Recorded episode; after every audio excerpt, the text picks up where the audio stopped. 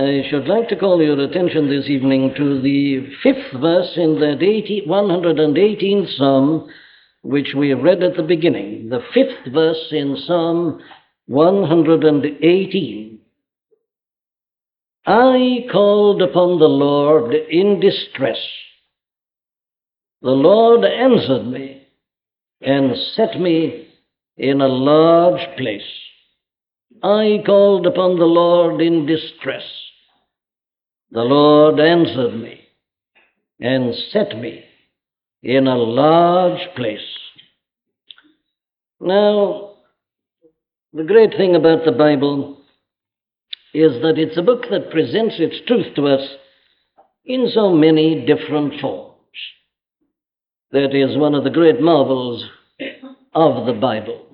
You get truth presented directly, didactically, explicitly, but it's also presented in many other different ways. It's presented in history, presented in pictures, images, illustrations. Indeed, there is almost no end to the variety of ways in which the truth is presented to us in the Scriptures. Now, people often fail to realize that, and thereby they misunderstand the Bible altogether. That's why different people bring different complaints against the Bible. There are some people who say they're very interested in its teaching, people who say they're very interested in the Sermon on the Mount and things like that, but that's about the extent of their interest in the Bible. They're looking for a philosophy, a teaching, an ethic, or something like that, and they think that the Bible should primarily be a book that gives us that and that alone. And they say they're not a bit interested in the historical books, especially those of the Old Testament, and not really interested in the history, even of the New Testament itself. And there are others who bring their different forms of criticisms. But I say the glory of the Bible is that it is so comprehensive. And in particular, I think we should thank God for this, that it not only gives us this great and glorious teaching, but it gives it us also in terms of experience, in terms of history. Now, if that is a proposition that is more or less true of the whole of the Bible, it is in particular true of this book of Psalms, out of which we take this one hundred eighteenth Psalm for consideration this evening. This is the peculiar and special merit of this book, that here we have men writing out of their actual experience. I called upon the Lord in distress. Here's not a man sitting down to write a poem, or a man sitting down to write some learned disquisition and presenting theoretical views and ideas about life and living. That isn't what we've got here. We've got primarily a man who wants to tell us about something that has happened to him, about his experience. Now, it's important at the same time to notice that he doesn't only tell us about his experience. You see, that is the marvel of the Bible. It isn't only one thing. Some people want teaching only, others want experience only. But the Bible's got to be taken as it is, and the Bible is always a whole. So that here, in addition to giving us some account of his actual experience, the man also at the same time presents us with the great teaching, which is the common teaching and message of the whole of the Bible from beginning to end. In other words, he finds that his particular experience is nothing but a particular experience of something general. In other words, he says, in effect, I have proved in my own life the great truth of the message that has been taught by the people of God and to the people of God from the very beginning. Now, that is exactly what this man does in his psalm. And that is, I say, one of the chief characteristics of all these psalms. It's a man writing to expound the truth, but to do so in terms of experience. He isn't a theorist. He isn't a man doing something academic and remote from life and the practicalities and the difficulties of life. He's writing right out of the center of experience. And that is, I say, what makes it of such great value. Now, the trouble with people who don't believe in the Bible, uh, the real reason as to why people don't believe it and why they don't know anything in consequence of the nature of the Christian life and of the Christian experience, is uh, just this uh, very thing, that uh, they're wrong in their fundamental view, but also at the same time are entirely lacking in experience. They don't know. They haven't tried it. They haven't put it to the proof. They sit and they look on in a detached manner.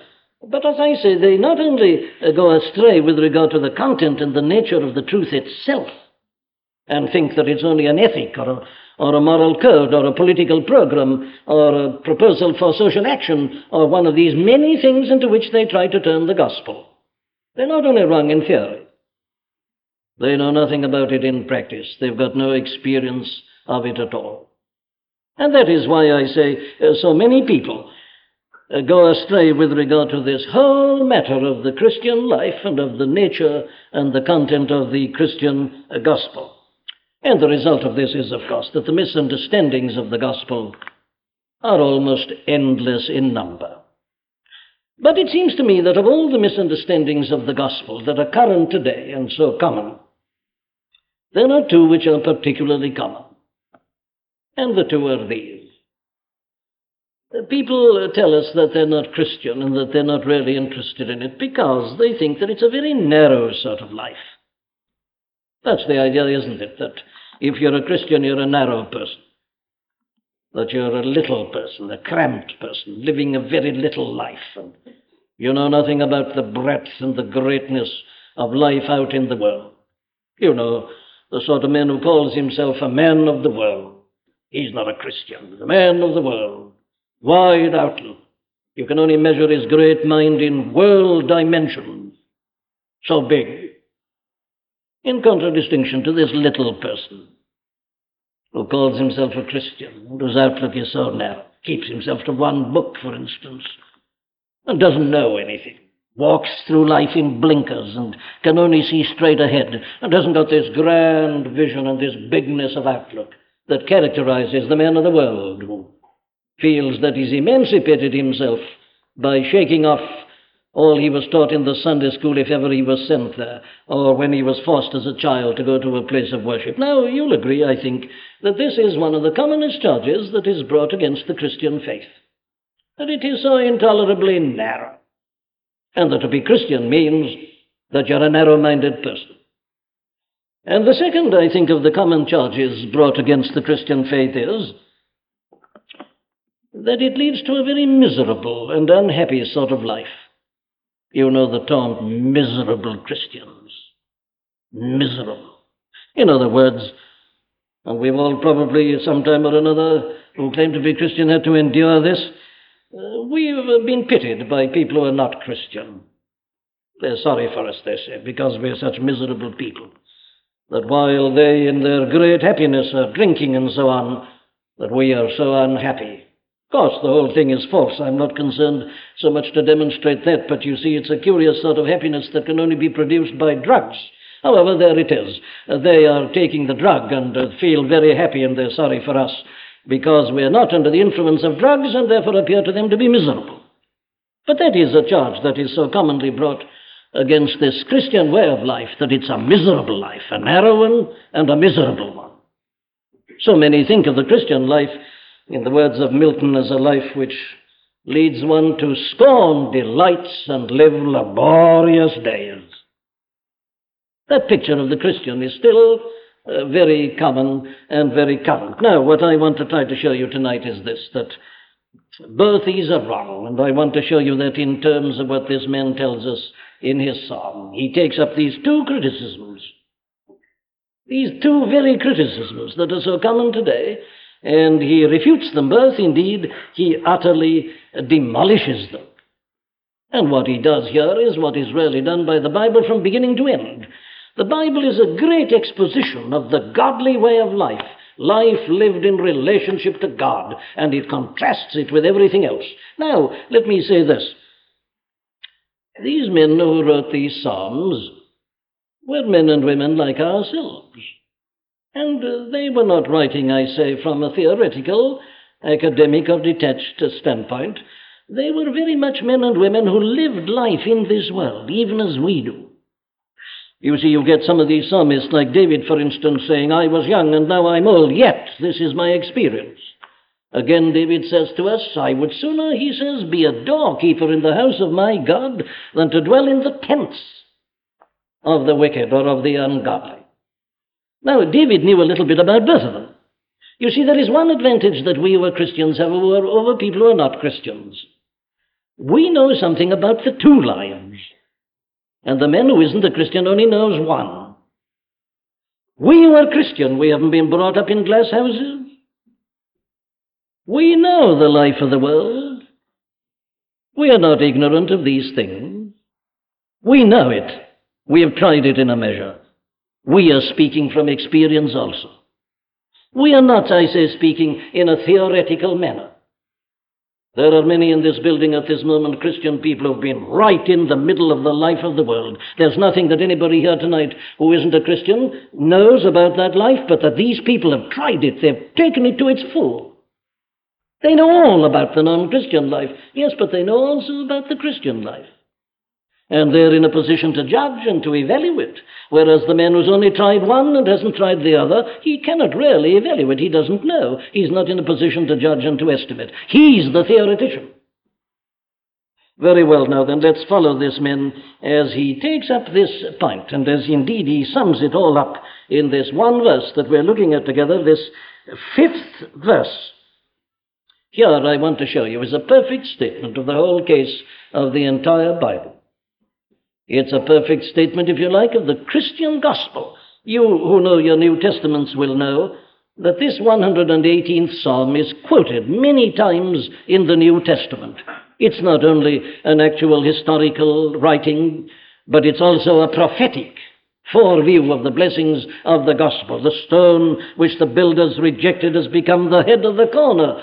That's our Lord himself quoting that, anticipating his own resurrection. It's quoted by the apostles after. Here, in a sense, is a great summary of the Christian gospel. And I want to put it before you tonight, especially in terms of these two commonest of all the criticisms that are brought against the Christian gospel and its way of life, that it's narrow, that it's miserable. Listen to this man. He breaks out at once and he refutes it. Oh, he says, give thanks unto the Lord, for he is good, because his mercy endureth forever. As he starts, so he ends. That was the first verse, this is the last verse. Oh, give thanks unto the Lord, for he is good, for his mercy endureth forever. This man is inviting you to join him in singing, in praising God. He wants you to join him in celebrating a victory. I called upon the Lord in distress. The Lord answered me and set me in a large place, and he can't contain himself. He's filled with joy. It's the opposite of this notion of the Christian as a small and as a miserable man. Indeed, I'm not here to defend the gospel. I'm here to attack. I'm here, my friends, to try to show you that the only big life is the Christian life. That far from this being a small or a narrow or a cramped life, it is, as this man says, a large place, a wide place. And that everything else is miserably and pathetically small. I'm sorry for everybody who isn't a Christian, that they should be living such a small life. Let me show it to you. Let me put it in the form of some three propositions, therefore. Let us for a moment look at the life from which the gospel delivers us. Now you see, this gospel is a gospel of deliverance. I called upon the Lord in distress. The Lord answered me and set me in a large place. He's a man who's been delivered. What was he delivered from? Well, he says he was in distress. Now, the word that was actually used by the writer of the psalm, according to all the authorities, is a word that carries with it the whole notion of pressure and of confinement. When you're in a position of distress, it means that you're being pressed upon, and you're being driven, as it were, into a corner. You're being surrounded. Well, you noticed how in the psalm he, he describes this in great detail. He says, all nations compassed me about. They compassed me about. They compassed me about like bees. You can see a swarm of bees crowding in round this person, and he's being narrowed into a corner. That's the meaning of distress. Now then, that, according to the Bible, is the kind of life that is lived by all those who don't live their life for God or who are not Christian people. You see, it is a life that is contrasted with what is called here a large place, which again means a wide place. You've got a wonderful contrast here between the distress, the narrowing down, and the breadth and the width and the largeness, the bigness, which is the life that is given to men and women by God. Now, you notice, therefore, that this man, as indeed the whole of the Bible, is claiming the exact opposite of what is said by way of criticism of the Christian gospel and the Christian way of life at the present time. That's the reason why people are not Christian, isn't it? At least that's the reason they give. They say they want to live life, life with a capital L, a big life, a broad life, none of this cramping life of the Christian and of religion. They want emancipation. Most people, I say, who become opposed to the Christian gospel and give up religion at a given age, adolescence, or whenever it may happen, they always have a feeling that they've emancipated themselves. Religion has been regarded as a kind of incubus, the dope of the people, sob stuff, that which has been a brake upon the forward march of the human race, that which has held people down and held them in, that has prevented people from expressing themselves and really living as men and women should live. And you see, the claim is today that having done away with religion, men and women are now really living this big life, this life of self-expression. That's what you're seeing on the television, this big life of self-expression. Man has come to his own, he's grown up, and oh, how big he is, in contrast with the little men who used to be held down and hemmed in by religion and by Christianity. That's the position, isn't it? Well, now let's examine it. According to this man, as according to the whole of the Bible, the life which is without God and without Christ is a life of distress. It's a small life. It's a narrow life. It's a little life. Is this possible, says someone? Well, let's see. Let's examine it. Let's examine it in these terms. I'm here to suggest that the life which is not based on God is a small life as regards its outlook. That its very outlook is a confined one.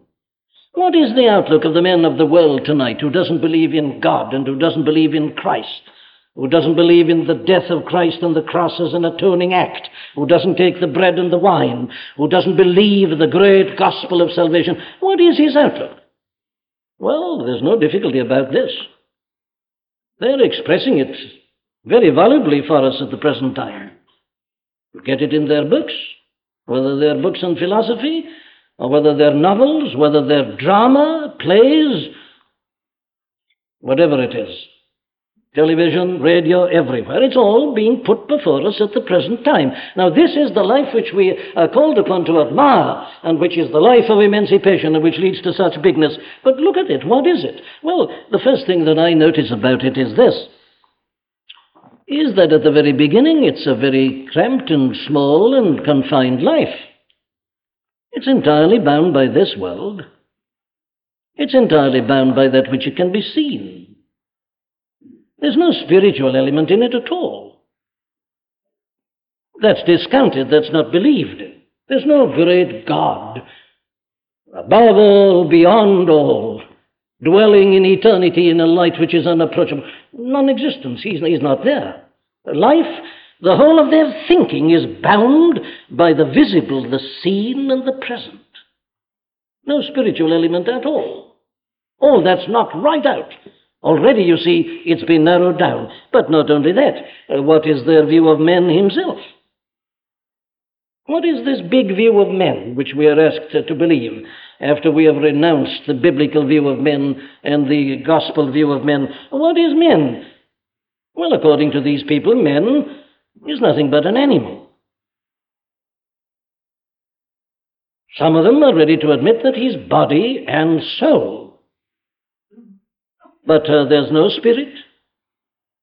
He's body and soul, by which they mean that he's got this physical body, and he's got, yes, they say there is something else in men. There is a difference between a man and an animal, after all. Call it soul, call it what you like. Now, some of them, I say, are ready to grant that. The majority don't even grant that there is such a thing as the soul at all. And they say that man is nothing but a body, and he is really nothing but an animal.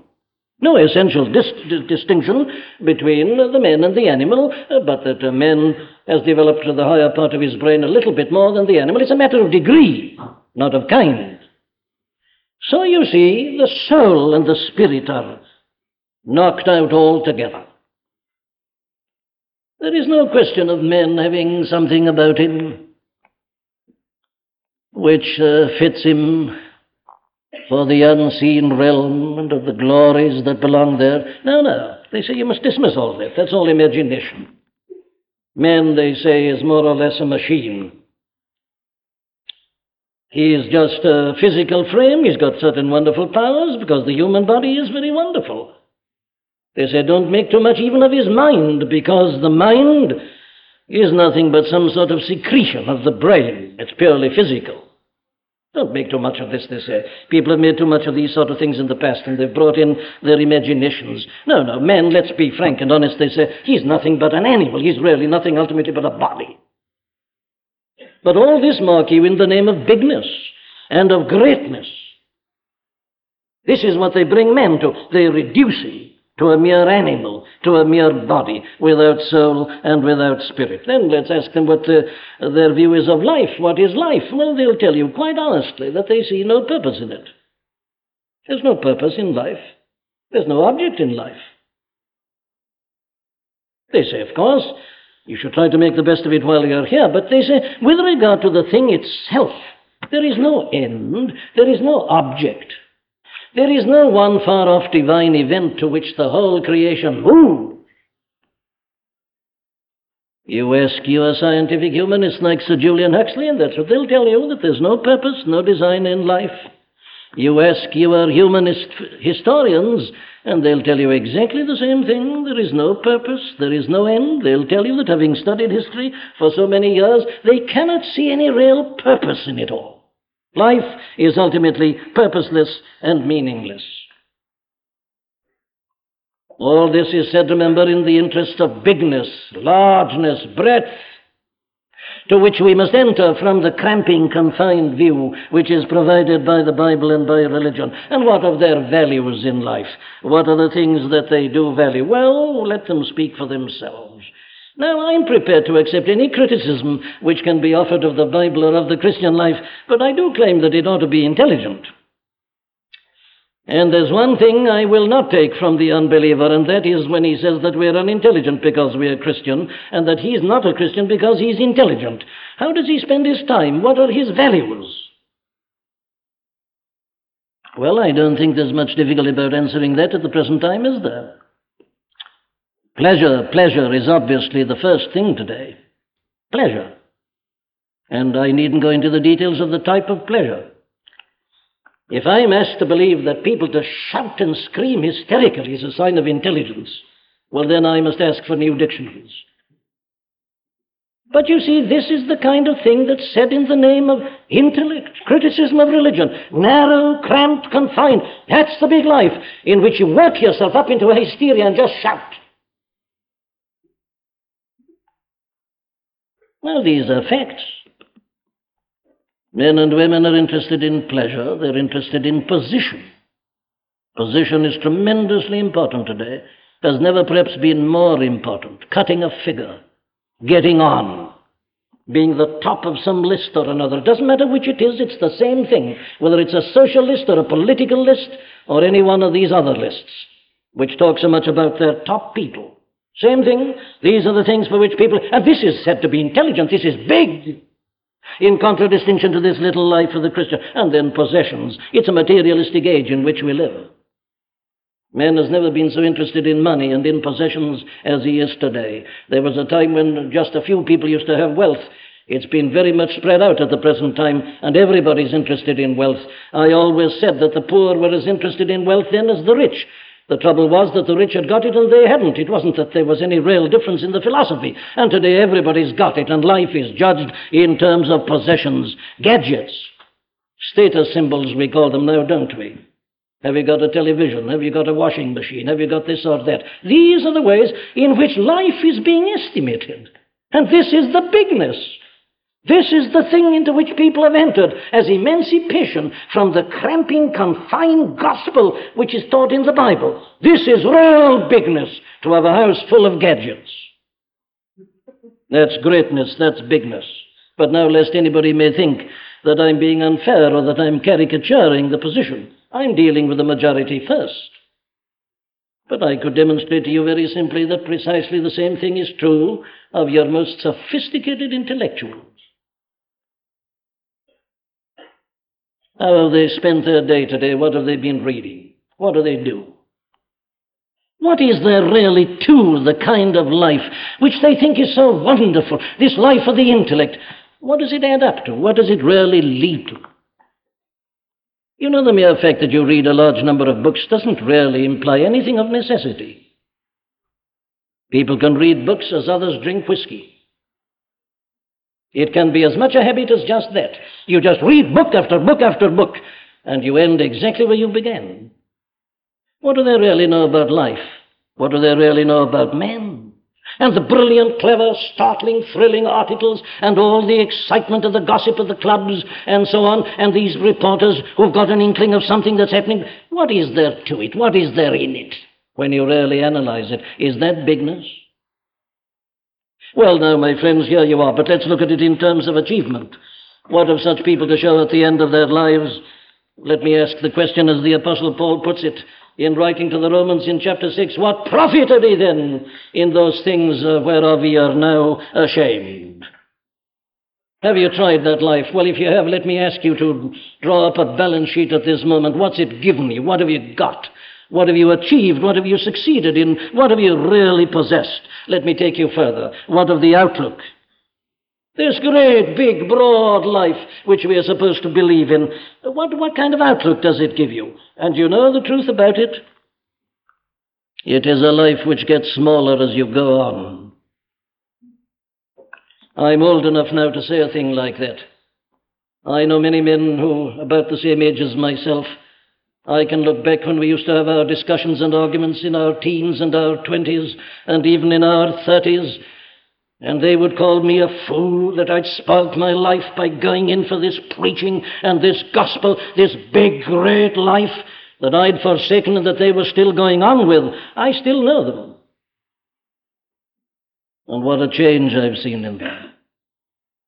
That life which seems to be so wonderful when you're young, as you go on, it gets smaller and smaller and smaller.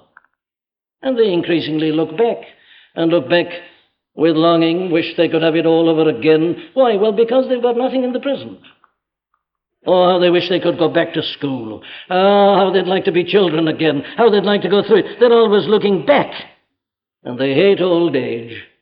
Old age is to them a curse. It's a terrible thing. It's an abomination. They'll go, why? Well, because, you see, this life without God is a life which depends entirely upon me, myself. And as I get older, I find my faculties failing, my health may be failing, and as I fail, well, I've got nothing. I've produced all I've had. I, myself, there is no God, there's no other influence. It's all in me and in other people, and we're all failing together. So what can we do? Well, we've become back numbers, and others have come in, and others are going on. We've reached the retiring age, and there we are. Nobody remembers anything about us. Nobody ever sends me a patient now. It's as if I'd never lived at all. That's what they say. And there they are, shunted onto a siding, and the other expresses are on the main lines. It's a life that gets smaller and smaller the further you go on in it. But let me come to the end. Has it got any hope in it? You see, this is a life which gets so small that eventually it becomes, as this man says, distress. All nations compassed me about. They compassed me about, yea, they compassed me about. They compassed me about like bees. What are they? Well, I've mentioned some of them already. Old age, accident, illness, loss of loved ones, loss of position, retirement, decrepitude coming on, decay in my faculties, and there, behind them all, pressing in on all directions upon me, the ultimate spectre of death itself. And here I am, hemming in upon me like bees, and I feel the pressure upon me, and I can't expand, I can't get out. It's shutting down to what? To nothing. I have no comfort. There's no life beyond this. There's no spiritual realm. There's no God. I've no comfort. Nothing can stop or arrest this process. I've no help at all. Nobody can help me. You can't undo the processes of nature. And after all, I'm nothing but a creature of nature. I'm only a body, and it is inevitably decaying. What can I do? I've no comfort. I've no hope. I've no help. I've no hope of deliverance whatsoever. And when I eventually do die, there's nothing. That is what is commended as breadth, as bigness, as largeness. The life a man ought to go in for, because it's so wonderfully broad, so expansive, with its ever-expanding horizon. It's nothing but the lie of the devil. Life without God from beginning to end is a small life. It reduces men to a glorified ape, and it gives him no comfort, no real help, no value, no meaning, no purpose. And in the end, it leaves him alone, without hope, without God in the world, with everything pressing in upon him. And no comfort, no consolation, no hope of release or of escape. Distress. Oh, how glad I am that I can take you to my second point, which is the life to which we are delivered. That's the life from which we are delivered. Look at for a moment at the life to which we are delivered. I needn't keep you. It's just the exact opposite of all I've been saying. I called upon the Lord in distress. The Lord answered me and set me in a large, in a wide place. That's your gospel. I am come, said our blessed Lord, that they might have life, and that they might have it more abundantly. Life, which is life indeed. Can I demonstrate this? I can. Let's take the very self-same points which we've taken on the other side. What about this life from the standpoint of outlook? Well, you see, at the very beginning, it takes us into infinity. The other life starts with men, it ends with men. Where does this start? God. In the beginning, God. You don't start with men. You lift up your eyes. Another realm, a spiritual realm, an unseen realm. This is the realm of the visible only. Now, let me be quite fair. You know, some of those old Greek philosophers, they, they discovered this much. They knew that life couldn't be explained in terms of man. They believed, it was their groping after the real truth which is found in the Bible, that there are certain absolutes above, beyond, somewhere, and that all that we see are but expressions of that. And to that extent they were so superior to the modern men. But the gospel takes us infinitely higher and beyond it all, and says that God is over all, the absolute, eternal, almighty, omnipresent, omniscient God. So that at once, you see, you are face to face with infinity, with absolute qualities and characters without any limitation whatsoever. And everything about men is to be seen under God, so that you get your psalmist in the eighth psalm. You see, he, like the modern man, looked up at the sun and the moon and the stars, which God had made, and then he asks his famous question, what is man that thou art mindful of him, or the son of man that thou visitest him? Everything is seen in the context of this great God who's made us, and not we ourselves, that life isn't an accident, and that man is not merely some evolutionary product. Well, what is he? Well, you see, according to this view, man is made in the image of God. He's big. Bigger than he can ever know or ever realize or understand. Made body, soul, and spirit. And man knows that when he's honest, every man has a sense of God within him. Every man has a sense of an ultimate supreme being. Man has got a feeling within him, in the words of Longfellow, "Dust thou art, to dust returnest," was not spoken of the soul. You can't conceive of yourself as ending to exist. You can't. It's impossible. There is within man a sense of eternity, a sense of something bigger, vaster, greater than all he sees. He's in the world, but he feels he's bigger than it. There is eternity in his heart. It's there, and that is because man has been created in the image of God. And what a view of men. I'm not in this world just to eat and to drink and to have my fill of pleasure and then go out as an extinct volcano, a mere crater with nothing in it. No, no, I'm made in the image and likeness of God, and I have propensities within me that I feel surging within me and that are meant for this ampler ether, this diviner air. And what about life? Well, it's a big thing, it's a great thing. We are pilgrims on the road to eternity. This isn't the only life nor the only world, and there's an object and a purpose in life. It is to glorify God and to enjoy Him forever. And man is here to develop, to develop his mind, to develop his spirit, to develop his every power and faculty. He's meant to be drawn out and to be expanding ever always as he communes with this God. And so, you see, his life becomes a life full of interest. If I could give you some little impression tonight, my dear friend who's not a Christian in this gathering, of the bigness and the greatness and the thrill and the excitement of this Christian life and living, I should go home tonight a very happy man. Do you know what a big life it is?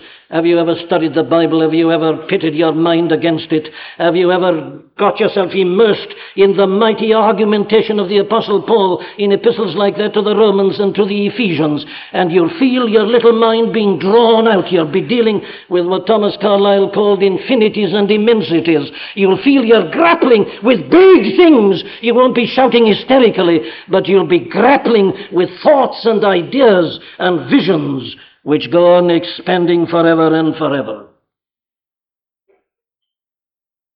Haven't you noticed this modern world, this modern life, which is lauded so much? Look at its poetry. What's the hallmark of poetry today? It's this, isn't it? I'm not saying this, the critics are saying it. The real hallmark of poetry today is meaninglessness. That's your great modern poetry. Don't look for meaning. Look for sensation. Look for sound. The great poetry of today is the poetry. You mustn't ask what's it saying. But, you know, as you get perhaps the poet himself reading it, if he's got a good voice, it does something to you. You get a sensation. It seems a mess, a jumble of words, but it doesn't matter. He's brilliant at putting them together, and it does something to you. You don't know what it does, but it makes you feel happier, and it gives you this sensation. But the thing itself is meaningless.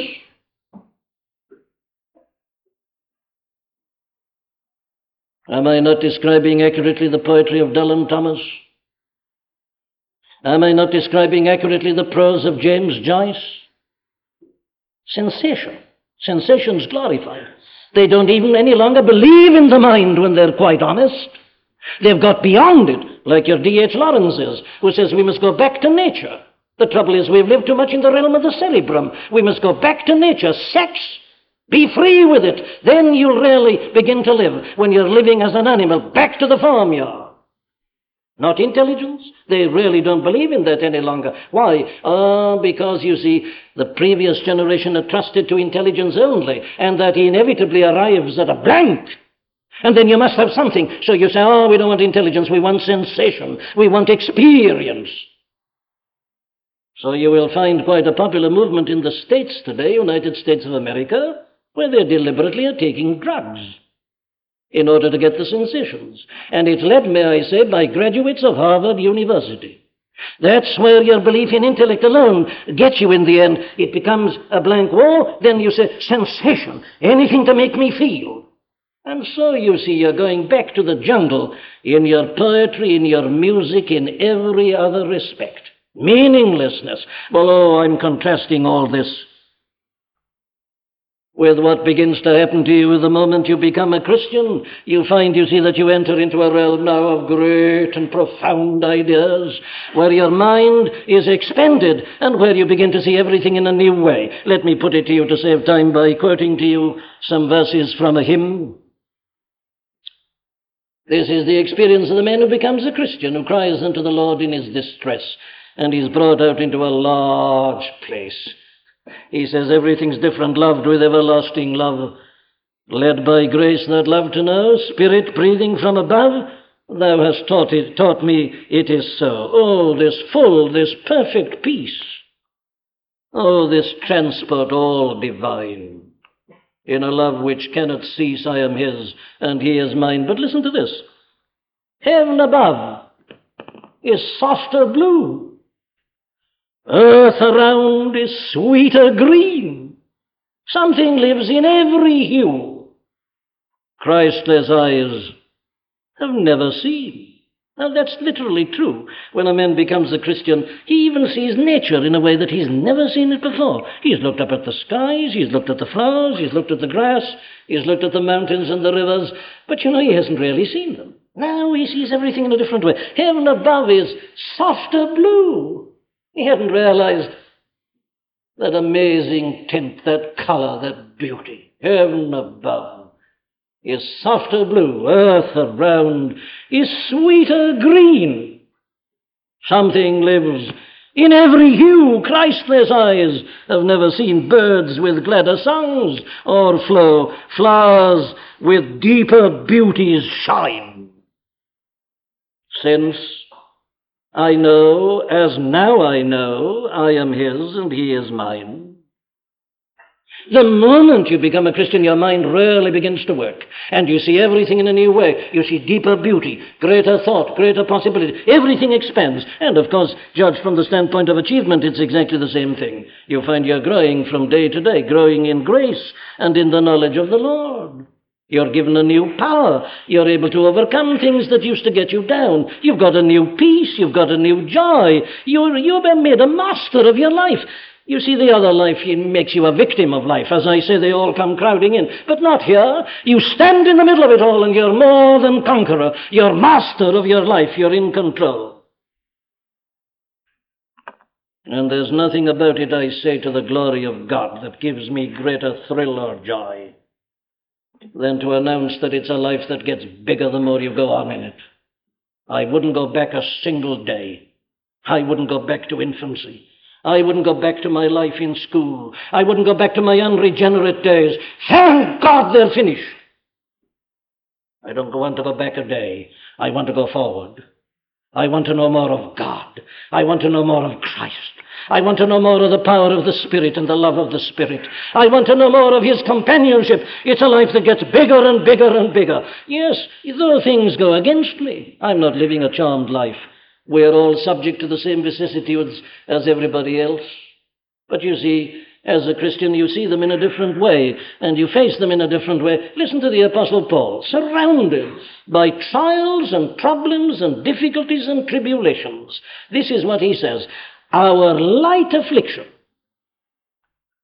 which is but for a moment, worketh for us a far more exceeding and eternal weight of glory, while we look not at the things which are seen, but at the things which are not seen. For the things which are seen are temporal, but the things which are not seen are eternal. Therefore the blacker life gets and the older one gets, it makes these other things shine more with a corresponding exceeding glory. Gets bigger and bigger and bigger, expanding and expanding until they will reach the light of a perfect day. And so finally, my dear friends, once you enter into this life, you've got an everlasting hope. An everlasting hope. That's what this man keeps on saying. He says, oh, give thanks unto the Lord, for he is good, his mercy endureth forever. It doesn't last only as long as you are young and healthy, and as long as your circumstances are favorable. His mercy endureth forever. It will never cease. Indeed, it will become greater and greater to you. And though death itself come, as it must come, you are all right. If our earthly house of this tabernacle were dissolved, we have a building of God, and house not made with hands, eternal in the heavens.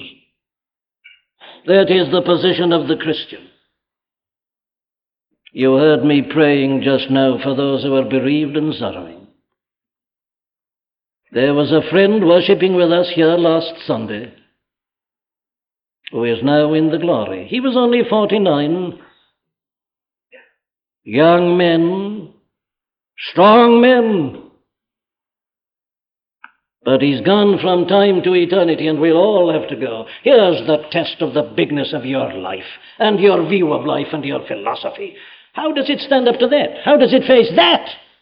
If it can't face that, it's no good. If, at the end, the biggest thing of all, you're pressed into the corner, into utter distress, and have no hope, no light, you're a failure.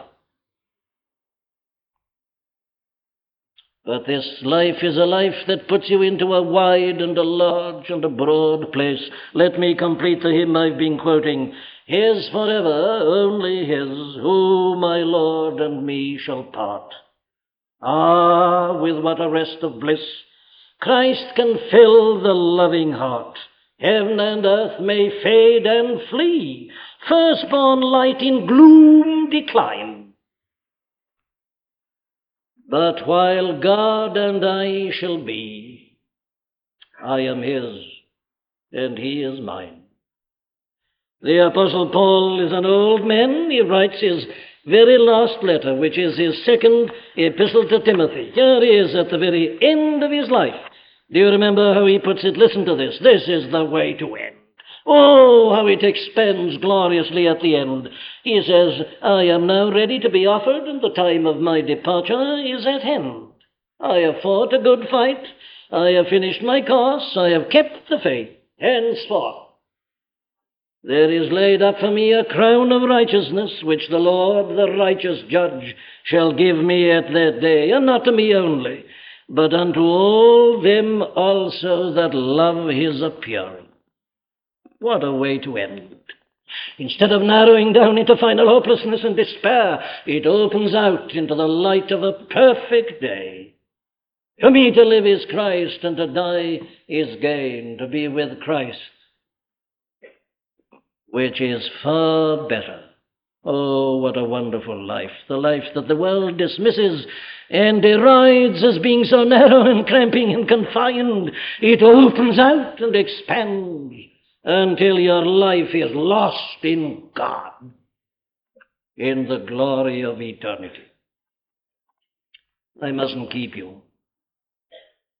We've considered together the life out of which we are delivered. We have considered the life into which we, have, we are delivered.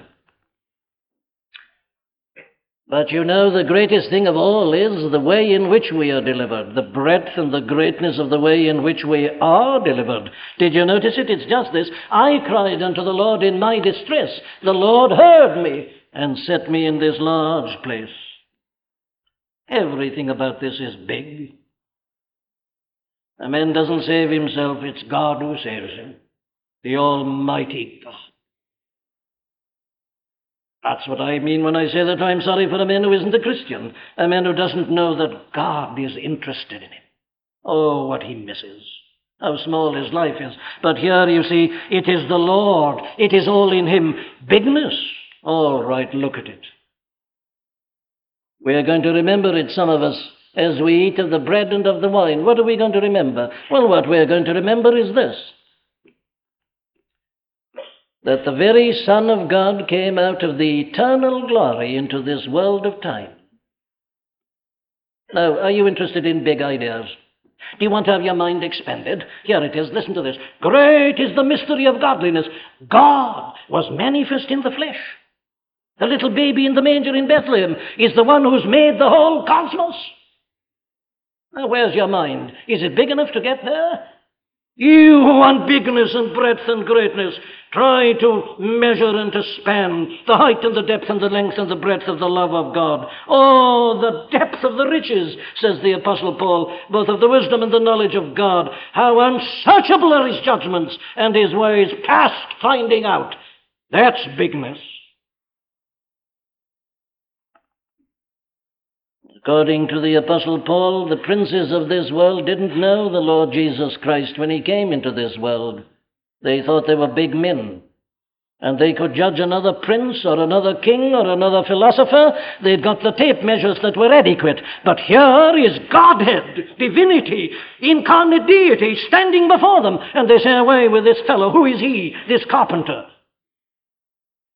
Their little measures were so small they couldn't measure him. But God, says the Apostle, hath revealed them unto us by his Spirit. For the Spirit searcheth all things, yea, the deep things of God. God in the flesh, incarnate deity. Here are your paradoxes that are so big that if you live, as you will if you're a Christian, to all eternity, you'll never fathom it, you'll never understand it, the glory and the bigness of it all, and that he saves us. How? By dying in utter helplessness upon a tree. Do you want intellect? Do you want sensation? Do you want love? What is it you want? Well, you'll get it all there. It's all there in this one blessed, glorious person who came from heaven and lived as a man and died as a felon in order that we might be forgiven and reconciled to God and that we might become the children of God. But the most astounding thing of all is this. What have I got to do about it all? Well, you see, all I have to do is to cry out. Cry out.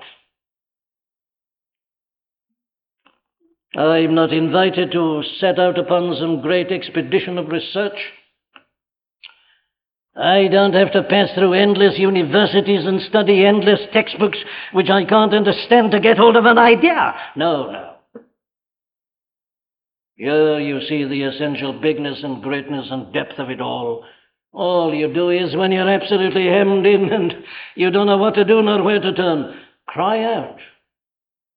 I cried unto the Lord in my distress.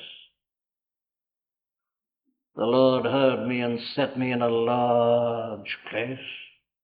Here's a way of salvation that'll baffle you, I say, to all eternity, that you do nothing but simply cry out. But because it is this, there's hope for everybody. Hope for the most unsophisticated. Hope for the biggest fool.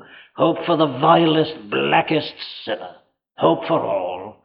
And if you feel this distress tonight, of failure, of shame, of sin, of pollution, if you feel you've lost everything and that you're nothing, cry out unto him.